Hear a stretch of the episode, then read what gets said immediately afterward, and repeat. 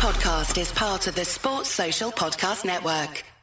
Hello and welcome to the Newcastle Natter. My name is Fergus Craig and I'm joined by, live from South London, Paul Doolan.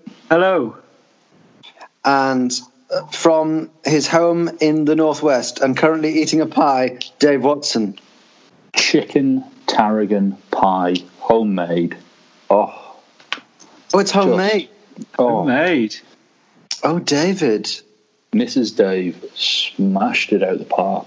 She occasionally makes a pie, but when she does, holy shit, boys, does she make a pie. Delicious. And is it one big pie, so there's going to be extra pie tomorrow? It is one big pie, but there is no way there will be extra pie tomorrow because who the fuck am I going to see to be embarrassed about my tummy? No, that thing's going in my tummy now. Congratulations. I'm delighted. I'm over the moon. Fuck the takeover. Fuck buying Mbappe. That pie. Perfect. Just made my night. And I've got a pint. It's fantastic. What's the pint? This one is... I think it was Goblin IPA. Fine. Yeah, it's good. And I've got a Doom bar for later. Nice. Right. I've just had 4 digestive biscuits and I'm drinking a claret. The North-South divide right there. Is everything okay at home, Fergus? Yeah, I did have one of my Beer 52 beers tonight, but it was one of the stronger ones. It's 7.5%. And I mean, it's basically special brew, isn't it? I was going to say... Yeah, but they don't taste like special brew. They taste quite nice. That's the problem. But they do taste quite nice. But for me personally, once a beer gets over 7%, it's sort of like, however nice it tastes, it just sort of comes with a migraine. Yeah, did I ever tell you that there was like the camera real ale exhibition or something in one of the London big exhibition centres? And my mate Matt, who I think you both met, he was the one who sorted out my stag do. We went there together, and we had a pint. Well, you know, they pour it as like a third of a pint. It was like 14% or something, and it was like black, thick as treacle. I could barely manage 2 sips before I was like, oh, that's just too. I'm not enjoying that at all. Matt drank a freaking pint of the stuff. I don't know how he's not dead. The amount of damage that would have done to his liver, but like... Well, a pint of 14%, he basically had a pint of wine. That's a Sam Allardyce special, isn't it? But it was the thickness as well, and just it was so heavy. I'll stick to around about 4 to 5%. That's the sweet spot for me. Well, that first 3 or 4 minutes of the podcast was basically to make sure that we had an audience who really, really want to hear us. Because the sound quality is not great, I will admit. It's a side effect of the lockdown that we're in. And so far, the banter quality is not high. No. I've been listening to the Peter Crouch podcast a lot, which I do enjoy. It's very laddie. They call each other boys a lot. All right, boys, what do we think about this, boys? What do we think about that, boys? Should we trial that for this episode, boys? Yeah. So, boys, what do we think about them, boys? No, it just doesn't feel right. No. We've done the takeover chat.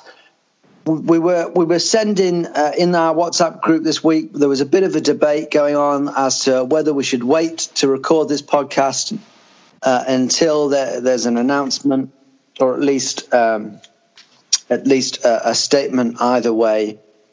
But we couldn't wait any longer. So perhaps this will jinx the whole thing. Paul, what are your feelings on where we are right now? Well, the annoying thing is we're sort of where we were this time last week, sort of thinking it's probably going to happen. But I'd prepared myself for it happening on Monday. So I've essentially just been checking Twitter for 5 full days. which isn't healthy. Twitter, there's a constant stream. Because of the nature of the accounts that I follow on Twitter, my Twitter feed is basically 80% death toll stats and 20% takeover talk. It's a funny concoction. I reckon if Twitter had been around while 9/11 was happening, there would still be a lot of shit going on, just a lot of just general Newcastle chat going on in my feed. Yeah. Oh, definitely. It's amazing. I guess it shows the passion. Dave, you're often a part of that chat. Yeah. Sorry, go on. Yeah, how do you feel about where we are with the takeover? I mean, Paul's right, aren't we? We're basically where we were. Yeah, like the overriding sense I've got is just don't panic. Like everybody who's seems to be, I don't know, having a bit of a better idea of what's going on, and I'm talking about like George Colkin of the Times. He seems to be fairly relaxed about the whole thing, and quite a few people have said, like, why is everybody thinking it was going to go through today?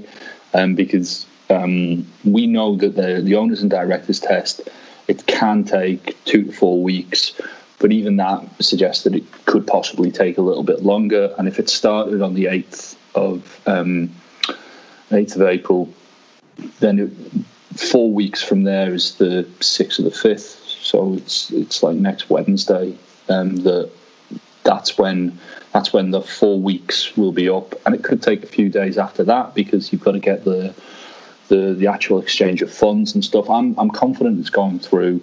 I mean, the stuff that we've seen in conflict with it, like the human rights thing. Well, it's not a are you a nice person test. Is can you afford this? Have you been convicted of fraud or convicted of a crime? And nobody's been convicted of a crime, so they should pass that side of things. And do you have the money? And Saudi Arabian royal family's not short of a bob or two, so I can't see that being a problem either. The other side of it is be in sports, contesting Saudi Arabia owning a Premier League football club when they're pirating the be in sports broadcasts. And again, that's a big geopolitical tête-à-tête between Qatar and Saudi Arabia, and quite rightly the Premier League will take the money and run, so the rights that being own they come to an end, I think, this summer, and I wouldn't be surprised if Arabsat, the Saudi run broadcaster, paid for the rights for the Premier League, and the Premier League are more likely to want the Saudi Arabians round the table instead of ostracising them, because if you ostracise the Saudi Arabian country, they will continue to pirate it and you won't get the money for it. So I don't see either of those two being an issue, so I'm fairly calm about it. I'll only start to worry if we get to like end of next week and we're still not hearing any news, even if it's just a statement from either party saying, yeah, we're still in the owners and directors test phase, then that'll be enough for me. But if it's radio silence at the end of next week, that's when I'll start to have concerns. So should we just get into fun little speculation about what might actually happen? The chat in the last couple of days is that Pochettino is the first choice for manager. We would offer him £19 million a year salary, apparently. Paul, first off, would you be happy with Pochettino as manager? I would be very happy. I mean, the two main candidates seem to be Pochettino or Rafa. I think both have sort of blind spots at the other cover. They're very different managers. I mean, how could we not be happy with Pochettino, really? If you look at what he did at Southampton and at Spurs, I think the fact that he's available is great. But then Rafa, I also think, has quite a decent advantage that he knows exactly how the club works and what the problems are, and is a bit more pragmatic. I think you'd probably get more bang for your buck in terms of how the club is run by having Rafa there, because it's someone with that deep inside knowledge of everything that needs doing, because he's so meticulous and went over everything with a fine-tooth comb when he was our manager. I'd kind of be happy with either, but it's a nice problem to have when we've been going from McLaren and Steve Bruce. Mm. I think the big thing for me about Pochettino is that I'd be delighted to have him. As Paul said, the stuff that he did at Southampton and the stuff he did at Spurs, he might not have won trophies, but you can see a clear progression, taking a club that was in one position and pushing them on into the next. And I think he did it by playing good football, by having a good rapport with his players, signing good players, and just a nice, a good atmosphere around the club and a good reputation in the club. Big fan of that. The only trouble is Mauricio Pochettino is one of the most in-demand managers out there at the minute. They were talking about him for the Man U job. There were rumours that he'd be interested, or that Real Madrid would be interested in him. He is an elite-tier manager, and he'll want to win things. Newcastle United, with the best will in the world and as much money as the Saudis apparently have in the back pocket, we are not going to be challenging for Champions League football in the next 2 or 3 years. If we are, I'd be massively surprised. So I'd love him, but I can't. I don't think this is the project for him. I think he's tried to do it at Spurs and didn't get far enough because of the glass ceiling and because of Levy's parsimony. I think we're better off with Benitez, because the next couple of years he'll enjoy the project. He'll enjoy seeing the fruits of his labour. Like Paul says, he's already got an idea of what's going on at the club, an idea of how to improve, where to improve. And also, I don't think he'd be he'd be quite happy to just see the progress of the club. I don't think he doesn't need trophies like Pochettino does. Because bear in mind, if Pochettino doesn't win anything in the next few years, people will say, oh, he's great and all, but he doesn't win anything. So the elite teams will swerve him. Yeah, I would have thought Pochettino, I mean, I'd be kind of impressed if he went for it. But yeah, I would have thought that he's had enough of not winning trophies. I think he's ready to make that step. And Newcastle probably isn't the right place to do that just yet. And yeah, Rafa, yeah, sure. Bye. I'm a bit... Personally, you know what I'm like, just a twat. I'm done with the Rafa deification. I'd just be so bored with it. Yeah. I made the mistake today of watching a very good documentary about Guardiola at Barcelona. And so much of that is about how the ethos of the club is set from like the youth team up. It's all about the Barcelona way, and you sort of think, when you have the sort of funds we're apparently about to have, you have the opportunity to build something like that. And if you look at what Newcastle's best period really is, the entertainers, and the idea of building something around that kind of ethos is great. And I think Benitez is pretty diametrically opposed to the idea of entertaining football. Yeah, I'd like to see us splurge money on skillful players and win nothing, but give it a go. It would be nice if this was accompanied by entertaining football. Do you know what I mean? It's like, yeah, the way, I mean, Chelsea. You know, it's silly to talk like this because it hasn't even gone through, and there's so many caveats. But like Chelsea, when it happened with them. Great, yes, I would love the trophies that Chelsea won. But it did come with Mourinho, and I remember talking to some Chelsea season ticket holders at the time, and they were actually quite grumpy about it, because it was like they were like, suddenly the football was so boring. Mm-hmm. And yeah, it would be nice to have some entertaining shit going on. But yeah, it's all like, whatever, all of it, from a footballing perspective, everywhere I look, all I see is sunlit uplands compared to where we've been the last few years. Yeah, I think there's never been a better time. I mean, it sounds awful to say it because of the coronavirus, but there's never been a better time to be a club that suddenly has a lot of money. Yeah. The amount of players who are going to be out of contract or the amount of clubs who are going to be forced into a selling position where once they wouldn't be, it is if you're suddenly cash rich, which it sounds like we might be, it's a great time. I mean, you've seen some of the players that we're getting linked to, like Dries Mertens, Arturo Vidal, Philippe Coutinho, Koulibaly, all of these players.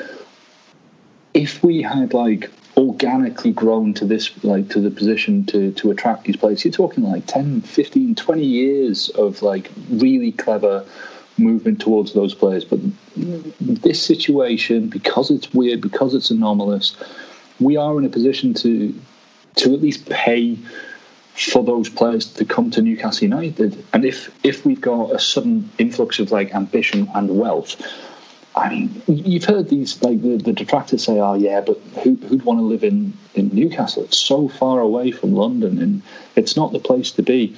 Money talks. If you gave Arturo Vidal 120 grand a week or whatever, and said, "Look, you're going to be first teamer. Here's all the bonus rights that you the image rights and stuff like that." He won't care that he's 2 hours on a train away from London.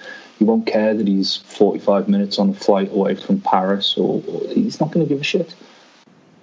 Yeah, I don't think that I agree. I think when it comes down to it, once you're at this level, yes.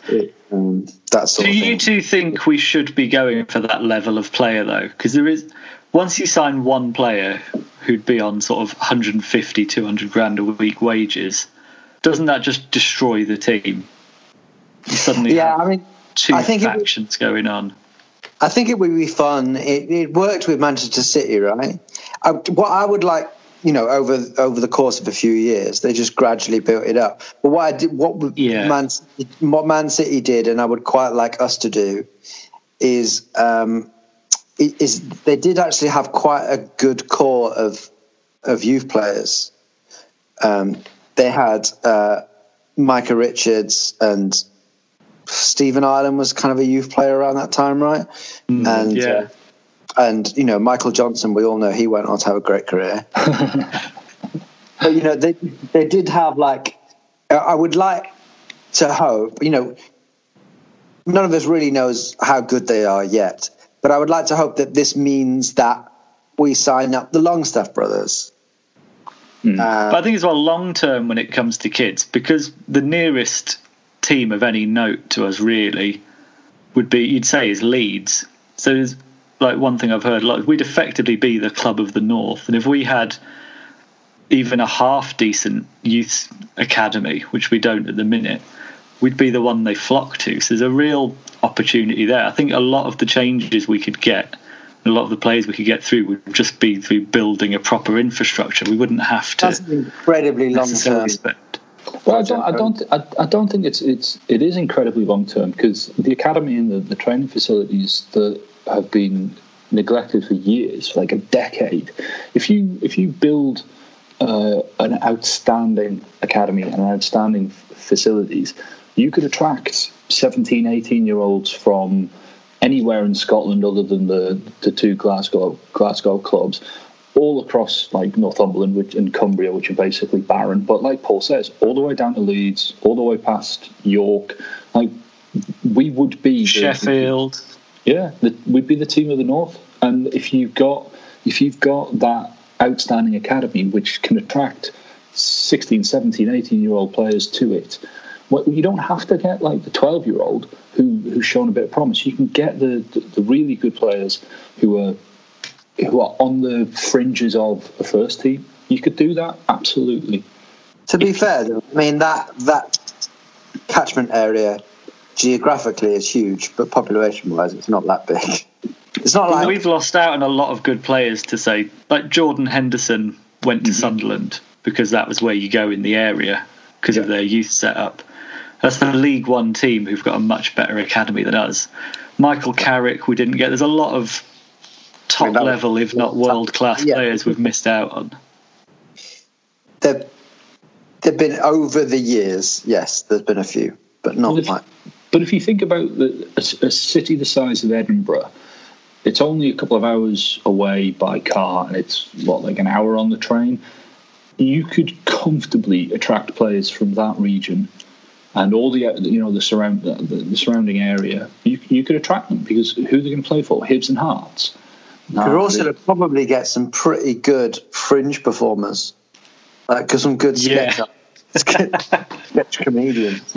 Well, I think we don't need that. We just need to put the funding into the now defunct Kevin Keegan's Soccer Circus and get that to be our official fringe act.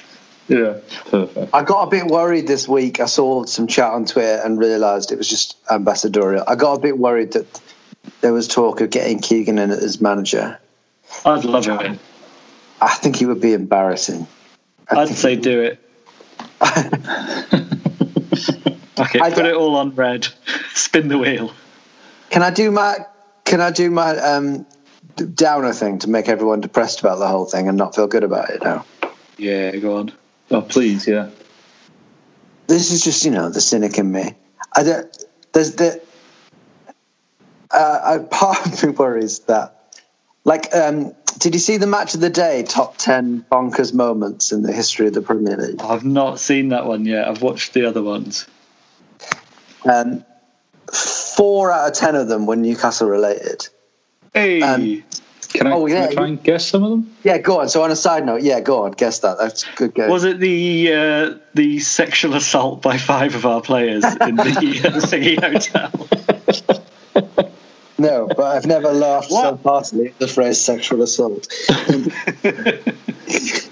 One of them has to be Stephen Taylor's handball feigning injury.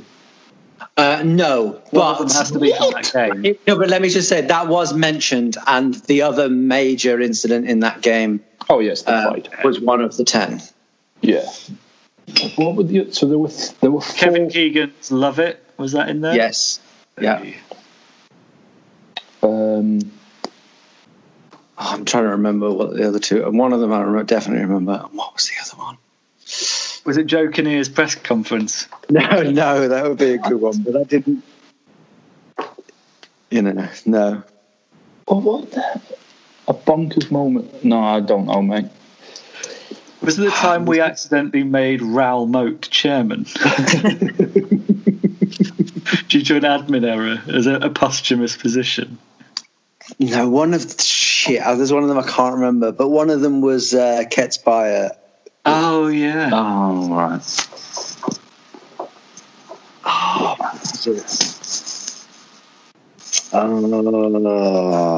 Wallowa. No. Oh shit. Can you just give me half an hour just to watch? I'd love to hear the Match of the Day theme tune start in the background now.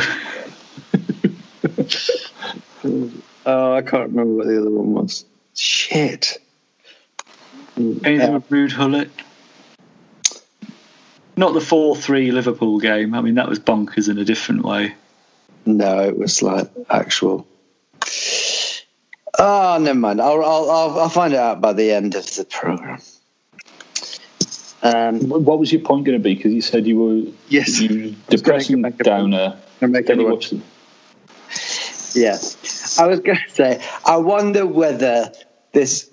You know how everyone is always so eager for to go with the narrative that, Newcastle, it's always mad and it's always a circus. I wonder whether this might be the biggest one of all time for Newcastle, just this whole situation.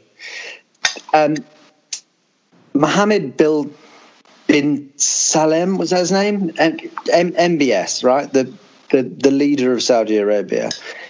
He's only done a couple of things since he's been in, and they've both been absolute fucking disasters.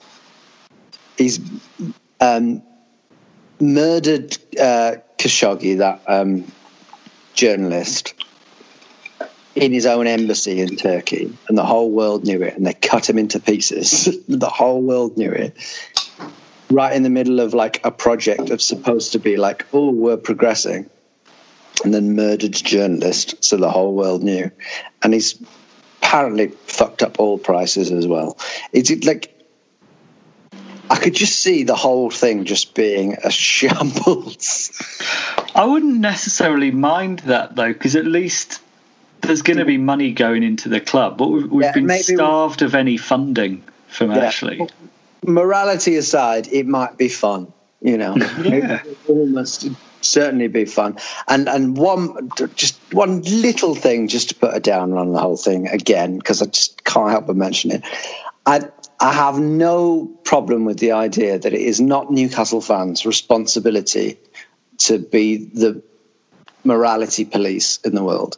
And I've seen the point made, and it's a good point. It's like, if it can get past the British government and the Premier League and all of that stuff, it's not Newcastle fans' job to be the last guardian of morality. So I'll say that. But just some of the stuff on Twitter from Newcastle fans basically parroting the propaganda, the press releases from Saudi Arabia, I find quite distasteful. And yeah.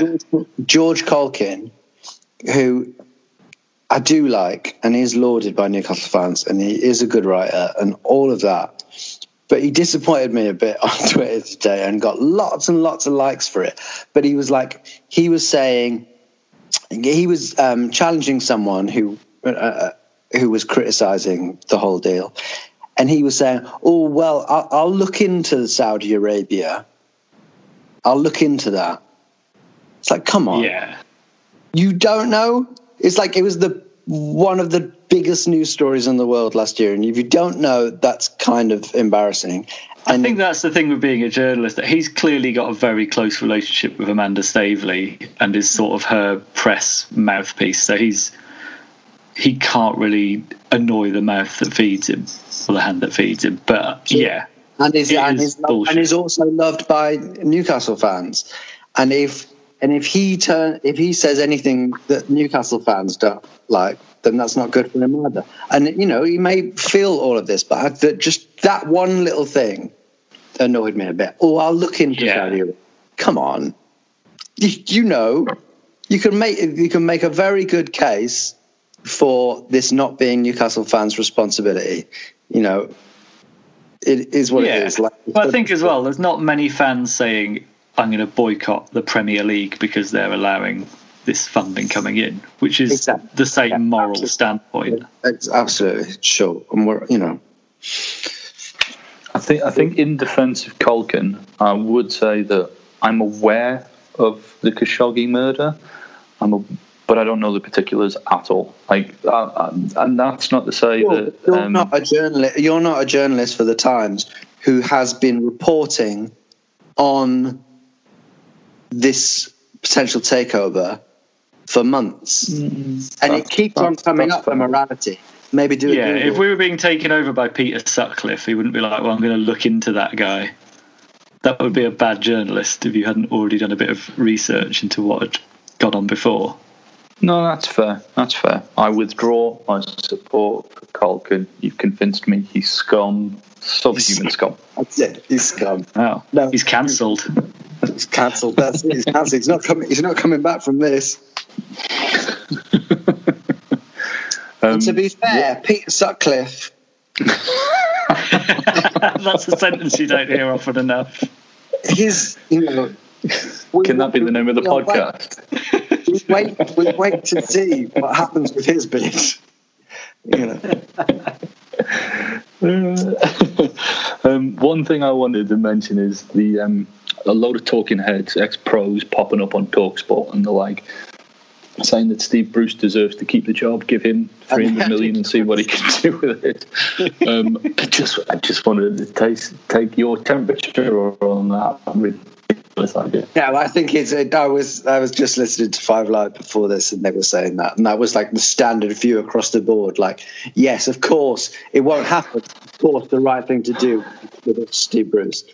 And yes, I have defended Steve Bruce a lot over the last year. But obviously, he's not the man you hand 300 million quid to. You never know. Yeah. You never know. Maybe you would do all right with it. Mark Hughes was at Man City at the beginning of it all, wasn't he? He had quite a good reputation then, didn't he? Mm. Yeah. He bought Robinho, right? He was mad at the time. But no, I mean, I wouldn't.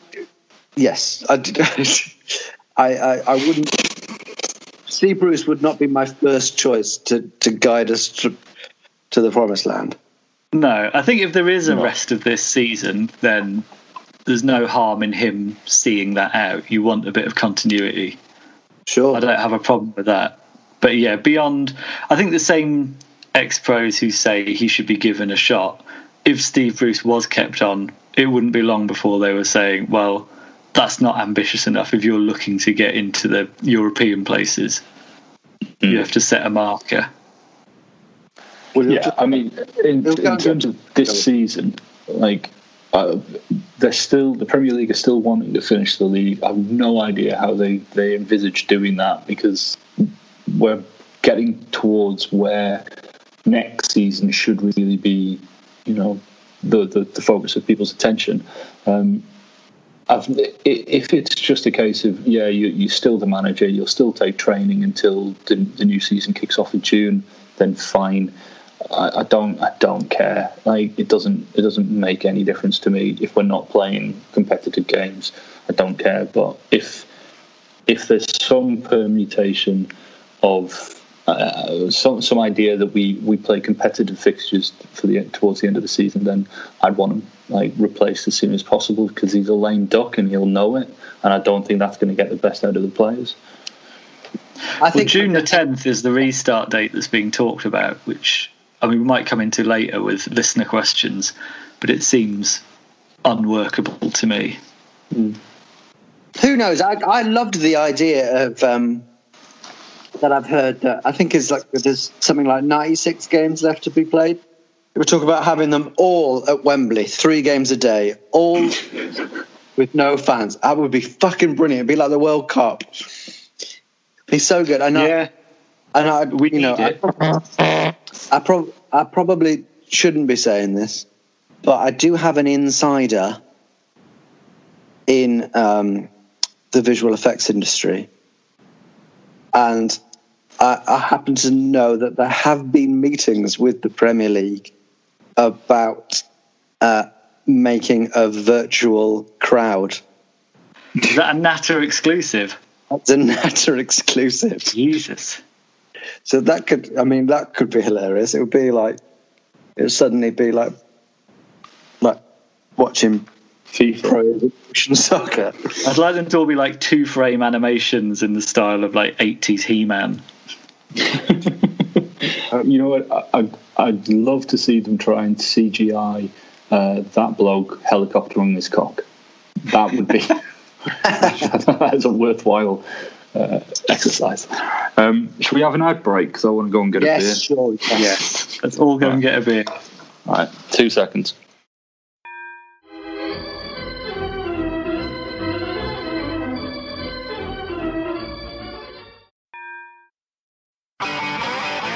If you want an e-bike that doesn't look like it's made for the shopping precinct, something that's less Mr. Bean and more Steve McQueen, check out the range of bikes from London-based Cooler King. From dope 250-watt city bikes to Harley Bobber-inspired 750-watt beasts that can tear your face off while leaving your smile intact. Cooler Kings are made in limited numbers, yet highly affordable. Check them out now on the web at cooler.bike or find them on Instagram with hashtag CoolerKingBike. Cooler.bike. E-bikes that are cool AF. Welcome back. Paul, you've got some social media stuff for us. Is that correct? Well, stuff is generous. We've got 3 listener questions, and they're not really questions, but yeah. Simon Donald, who a lot of people know probably formerly of this podcast, and of Viz fame, says, if the Saudis take over... more famous than Newcastle Natter than... yeah. If the Saudis take over, will Steve Bruce behead coach? I think so. It's his tweet. I hope so. Yeah. Franco's Toon Army says, what's Arabic for gallows gate? Here we go. Yeah. More execution stuff. Loving it. Yeah.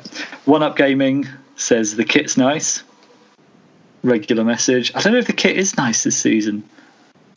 All right, I'm going to have a quick look at it right now. That's another thing I've found slightly distasteful about this, is like people designing on Twitter new Newcastle kits with Saudi sponsorship on. Oh, really? God, that's embarrassing. Yeah. I mean... Oh, and Pete... Sorry, Dave. I was just going to say, it is pretty likely that we're going to be sponsored by, like, Aramco or something like that. Should be Greg's. It absolutely should be Greg's. And Peter Dawes says, potential idea to finish the season, test all players and coaching staff hours before game, hire regular police and stewards to disperse people hanging around outside the ground, Sky/BT broadcast games as per, or small charges for streaming for those without. What do you guys think? So hang on. So the testing... I think it takes more than a few hours to get results. I think it takes days, actually. Yeah. But I don't know. The Premier League plan that seems to have been announced today is for testing 3 times a week for all players. And maybe that time is just the bureaucracy of it. So, yeah, maybe if the Premier League's playing for it, maybe you can do paying for it. You can do a quick turnaround. What was the other shit? Stewards to stop people being outside. Yes, maybe, or police. Well, or I think, whatever. Again, the other plan is there's not going to be any home games. It's going to be all neutral venues, they announced today. I love the whole, like, everything at Wembley or something. Yeah. The only problem, like, is it, like, it's not about broadcasting 3 games a day and for that to be free to air. It all sounds amazing, but as soon as 1 or 2 players get coronavirus, you surely have to shut it down. Yeah, and there's already been a few cases of players and or coaches in the Bundesliga testing positive for COVID after they started group training again. And so I wouldn't be surprised if we took the lead from Germany and tried to reopen it, saw a few people, like you say, catch it, or show the symptoms of it or whatever, and then it just gets shut down. But if you've played 3 or 4 games, which count towards this season, and then suddenly 5 or 6 different teams are impacted by players with the coronavirus or staff with the coronavirus, and you have to shut it down, what do you do with those 3 games? Do you just discount them? But it's just a mess. I think, genuinely, it doesn't look like you can play competitive games before the start of next season is due to begin. So you've got to either void the season, or you say, right, there's no relegations. We're going to have 22 teams in the Premier League next year and 5 relegations, and just give the title to Liverpool. I think there is another way of playing the games, but it is, you effectively have to almost imprison every player, staff member, broadcast staff member, and the extra staff around games. You have to make sure that there's no way anyone from that entire group can get infected, and just transport them to games and back to whatever hotel or compound they're in. That's the only way you can guarantee it. I'd love it. Put them all on a nuclear submarine. But, I mean, you're both men with young children as well. How much do you like the idea of being imprisoned away from your family? It's quite tempting at times.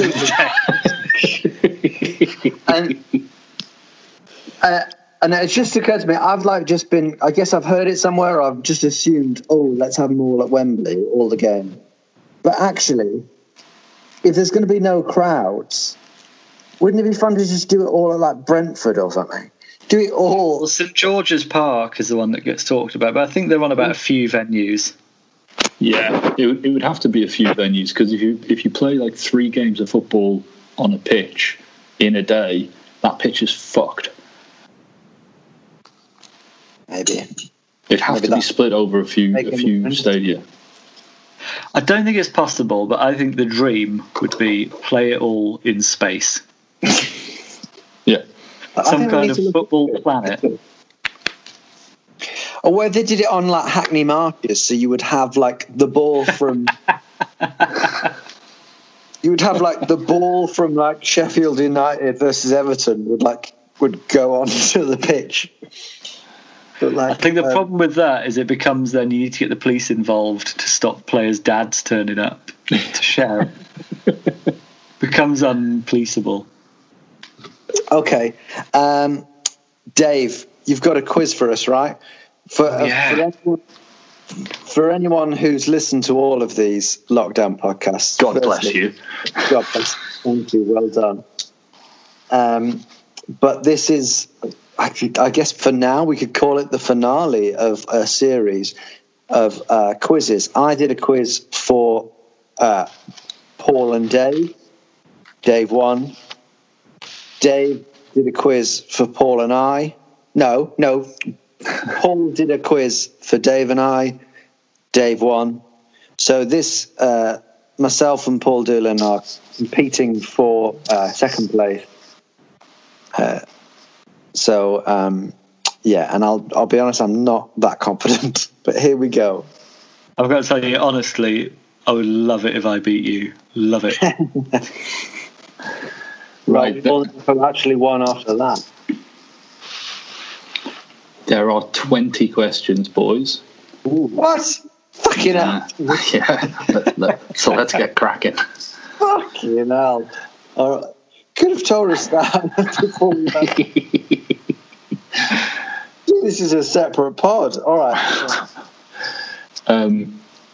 It's lifted straight off The Athletic, so it's multiple choice. I skipped that quiz about 10 in because it was all just numbers and thingy based. But sorry, carry on, Dave. Disappointed in you, Dave. I don't care. Right, number 1, and are you going to write them down, or? I've got a pen and paper. I'm not sure I should now. Okay, I wasn't expecting to have to memorise 20 fucking questions. Right, here we go. Right. You ready? Yes. At which ground did Mike Ashley first make a public appearance in August 2007 after becoming Newcastle United owner? Right, the options are choice. It is multiple choice. Is it Reebok Stadium, The Riverside, Pride Park, or St James's Park? Oh, this is shit, and I hate it. You've got a 1 in 4 chance of getting it right.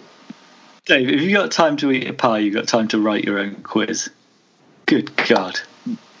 I mean, we can just make it 10 questions if you're boring. Come on, we'll see how it goes. Come on, carry on. Yeah, how much did Ashley say Newcastle owed in instalments on previous transfers when he assumed control, something he missed after famously opting against conducting due diligence? Was it 18 million, 24 million, 27 million, or 32 million? So how much did we owe in instalments on previous transfers? Okay.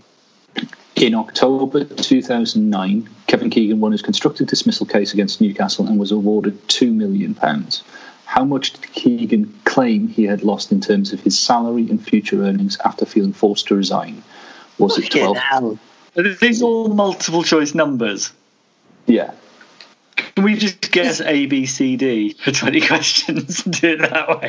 There's no way we're going to know these. Come all back right. And write a quiz, Dave. This is. I'll tell you what. I'll pick the ones which are good. Choose the best questions, and then make up some of your own. No, I'll just finish these ones dead quick. During his introduction as manager in September of 2008, Joe Kinnear delivered an expletive-laden press conference, swearing 52 occasions. But which of the following was not among the insults Kinnear used towards journalists? Cunt, negative bastards, sneaky twat, fucking slimy. Is that question 3? Yeah, that's question 3.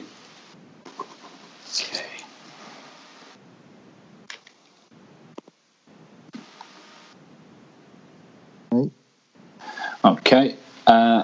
Who was the oldest player bought by Newcastle United during Mike Ashley's reign? Was it Daryl Murphy, Kashapa, Shefki Kuki, or Sol Campbell?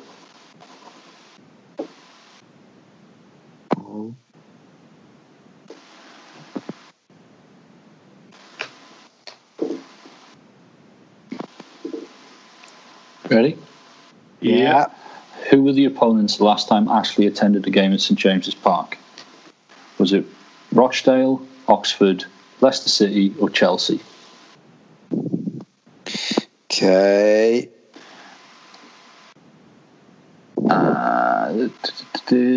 In 2013, Newcastle signed a 4-year sponsorship deal with payday loan company Wonga. Which player was left out of a pre-season tour after initially refusing to wear the kit on religious grounds? I know that one.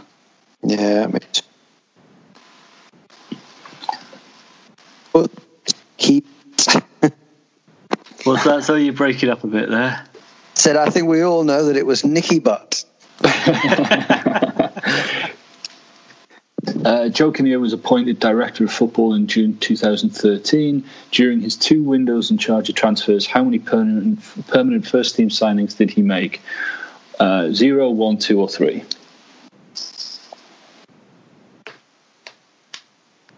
Okay.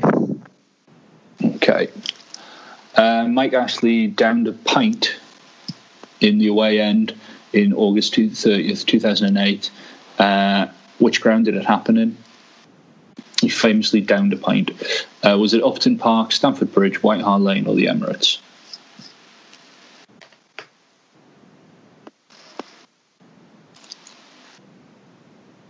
Yep, got my answer. Okay. And then you've got... Who scored the most goals under Mike Ashley's tenure? Is it Shola Amiobi, Andy Carroll, Papi Cisse, or Ayose Perez? Yes. And the final question. At a High Court hearing in 2017, it was claimed that Ashley vomited into a fireplace after holding a Sports Direct management meeting at a pub. How many pints of lager, accompanied by vodka chases, was Ashley said to have drunk? 8, 10, 12, or 14? Okay. No, that's good. That's all right. Those questions are fine. Yeah. No worries. Tricky. There's a lot of guesswork on my end. Yeah. I've got a bonus question. I don't feel like it's rewarding knowledge of the club. It's rewarding knowledge of Mike Ashley. I've got a bonus question if you two are tied. Okay. All right. Yeah. So let's go through them. I've written down my answers. Okay. Question number 1: where did he make his first appearance after becoming a Newcastle owner? Was it Reebok, Riverside, Pride Park, or St James's? Riverside. I've guessed Reebok. It was the Riverside. Yes. Okay. One of the boring numbers questions. How much did Mike Ashley say Newcastle owed in previous transfers? Was it 18, 24, 27 or 32 million? I've just gone big and said 32. I've gone slightly less big and gone 27. Paul with a win. It's really rewarding guessing.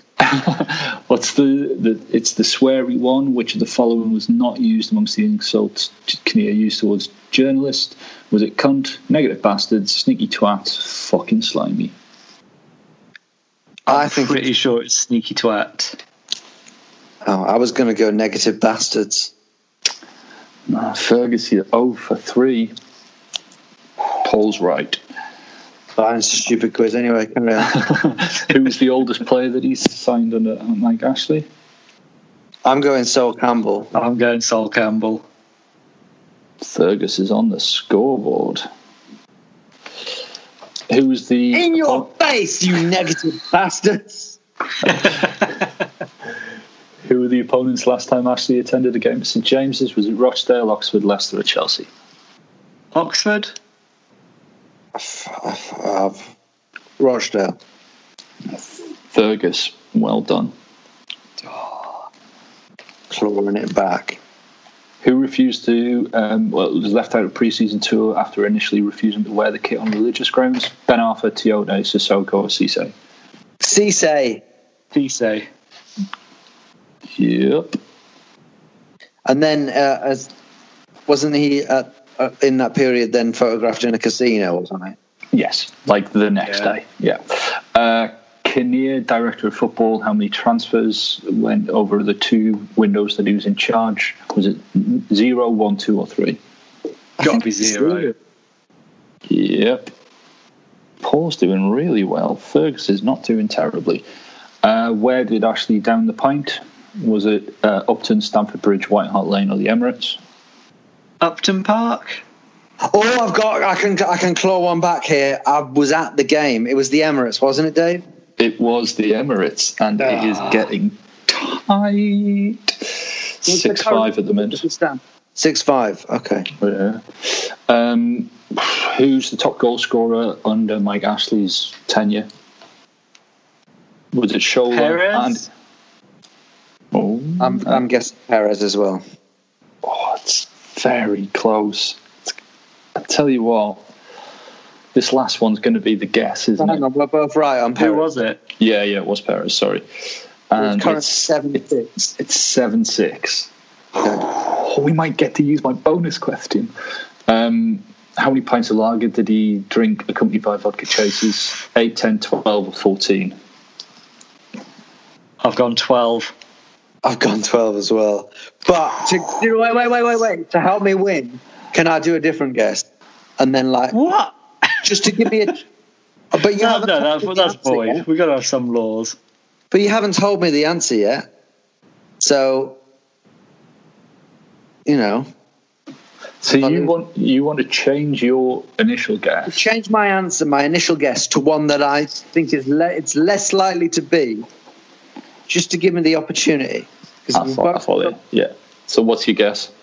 14. Paul wins. Yes. What was it? It was 12. Right, yeah. Okay. Which is what I guess anyway, so I was right, actually. So there we go. Oh. Any other answers you want to give? What was the... Yeah, for the first question, can I say Riverside, please? What was the tie-break question? How many appearances did Ignacio Nacho Gonzalez make? You know, the very famous sign from YouTube. Keegan didn't want him. How many appearances did he make? Was it 1, 2, 3 or 4? 1, I reckon. 4. It's 2. Ooh, I thought it was 1 as well, Fergus. Mm-hmm. But yeah, so congratulations. I only went 4 because I saw you tweeting somebody, Dave, saying I thought Nacho made... I didn't realise he made that many appearances. So, yeah. But I worded that very specifically to you know. Yeah. Well, out of the three of us, I would have always said that I was the least knowledgeable. You gave Paul a good one there. I've done. I think in all of the quizzes, I think I've done all right, and I'm happy with that. Okay, can be honest. Just want you to know that I'm happy.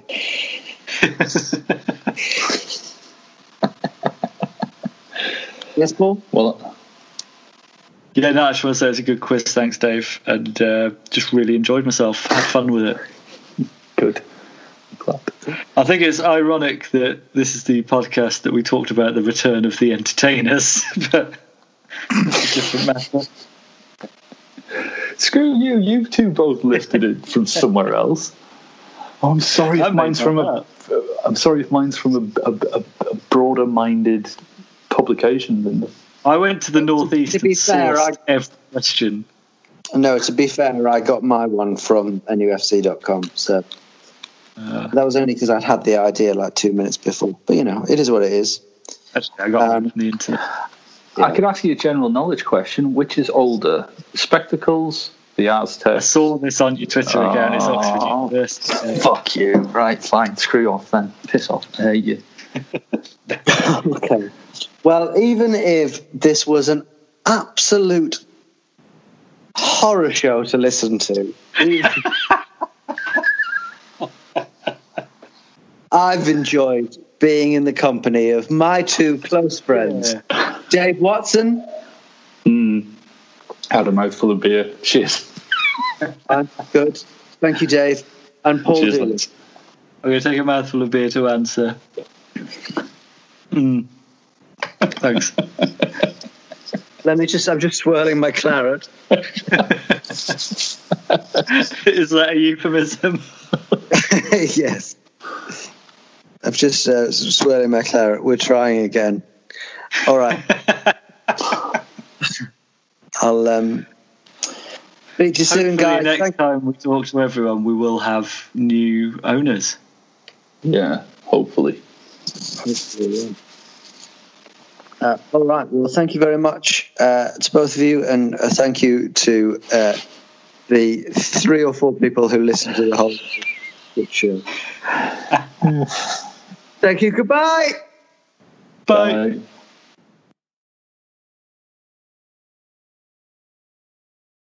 This is a Playback Media production. To listen to all our football podcasts, visit playbackmedia.co.uk. Sports Social Podcast Network.